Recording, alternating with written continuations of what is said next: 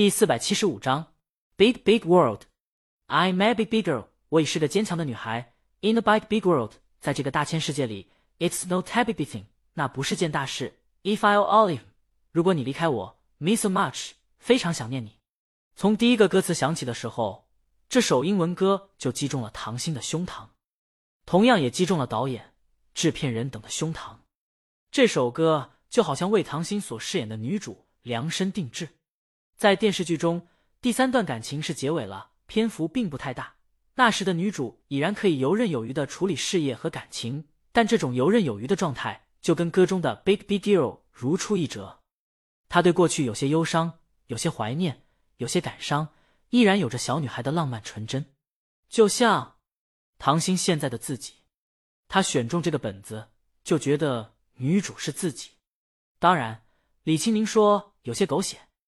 但唐心不觉得，他觉得女主就跟这首英文歌中的小女孩一行，在经历了一些波折以后，有了能力，但依然纯真；对过去有怀念，但对未来又坚强。这首歌太对味儿了，这就是大魔王吗？即便觉得狗血，依然可以写出契合的歌。这就是知己吗？虽然词曲写的都是艺名，但不管这人是谁，唐心都觉得大魔王真的懂他。李青宁如果在这儿，唐心不介意以身相许，所以小样听罢，唐心脱口而出：“我们再加个钱吧。”啊！陈姐一时间不知道怎么回答，这临签合同前送钱的行为还真头一次见。他想了想，三首歌一起要。唐心点了点头，这是当然，傻子才做选择，他全都要。但加钱不是因为这个，主要还是这三首歌太好了。唐心必须加钱，也就是说，三首歌不止按原来的价格要，还要加钱。虽然这三首歌版权还不在他们手上，也也行。陈姐头一次发现自己收钱没那么干脆。唐心还拿出手机给李青宁打电话：“陈姐，他和江阳在家。”唐心点下头，接通了。李青宁悠闲的声音传过来：“喂，欣姐，怎么了？”唐心，好姐妹，什么都不说了，这份情我领了。以后要是忘了，我就是峨眉山的泼猴。嗯，李青宁听不太懂，峨眉山的猴子现在是什么厉害的诅咒吗？唐心刚要说话，手机那头传来江阳得意的笑：“服了吧，不敢嚣张了吧？”这是唐心惊讶，有什么情趣活动吗？李青宁习以为常，煎蛋呢？失败了两次，气坏了。刚才还叫嚷着要跟蛋决斗呢，李青宁早见怪不怪了。江阳就这样，只要在厨房跟蛋杠上了，无论荷包蛋还是心形煎蛋，必须得完整。只要一丝的蛋丝儿不服管教，江阳的强迫症就将在厨房掀起一场战争。现在江阳的笑，就是人类驯服蛋时带来身心愉悦的证明。哦，这样啊！唐心想象出一个男生拿着铲子挑衅鸡蛋的画面。就觉得怪有意思的，然后李青宁这语气让唐鑫觉得特别像一些家长理解孩子的脾气，让他知道人有情绪是正常的，允许他有自己的坏情绪，去接纳坏情绪，并用自己的办法去化解。咦，唐鑫觉得自己想太偏了，李青宁应该没这样的想法。他收敛了自己的思绪，三首小样我都听了，这三首我都要了。唐心特豪爽。比买包包还豪爽，好啊！李青宁喝了一口牛奶，答应一声。江阳把煎蛋端过来，老婆，快尝尝，我觉得比以前的更香。这是经过驯化的煎蛋。李青宁尝了一口，嗯，是比以前的好吃。唐心撇下嘴，他发现了李青宁哄人有一套。李青宁接着对手机这头的唐心说：“这两天我就把编曲编配以后发给你。”他们又聊了几句，挂了电话。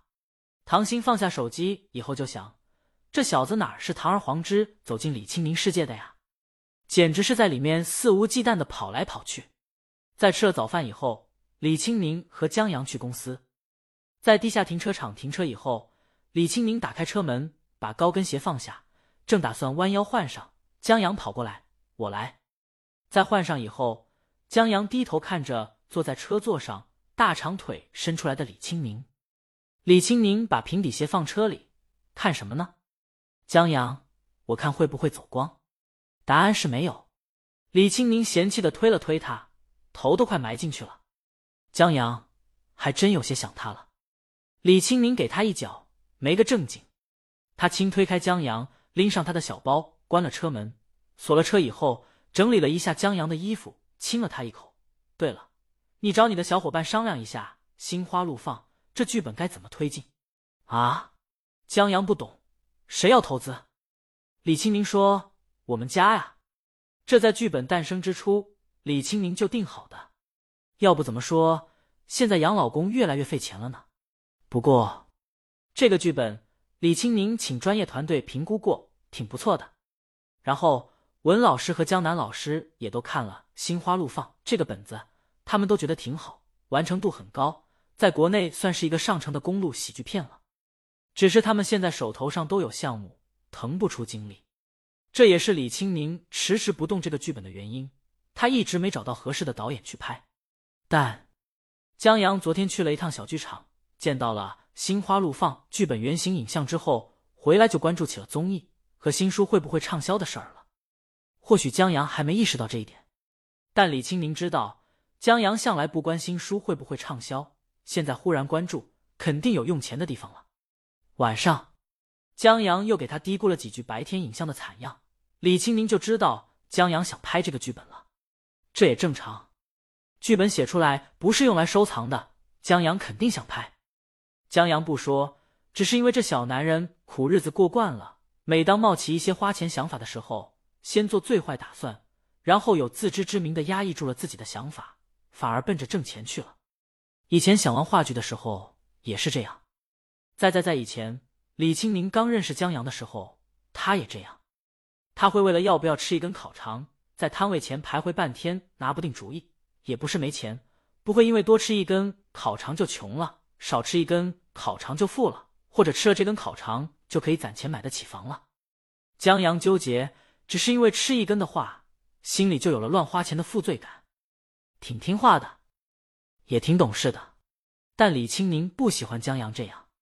他不喜欢江阳做什么事，先在心里想好久。去盘算应不应该做，失败了会怎么样？他还是喜欢那个觉得酷，或者觉得应该写出来就写出来的江阳。所以李青宁就打算不找合适的导演了，鼓励江阳自己去推进剧本。啊！江阳一时间没反应过来，这电影投资可要好多钱呢，得有个几千万了，万一赔了呢？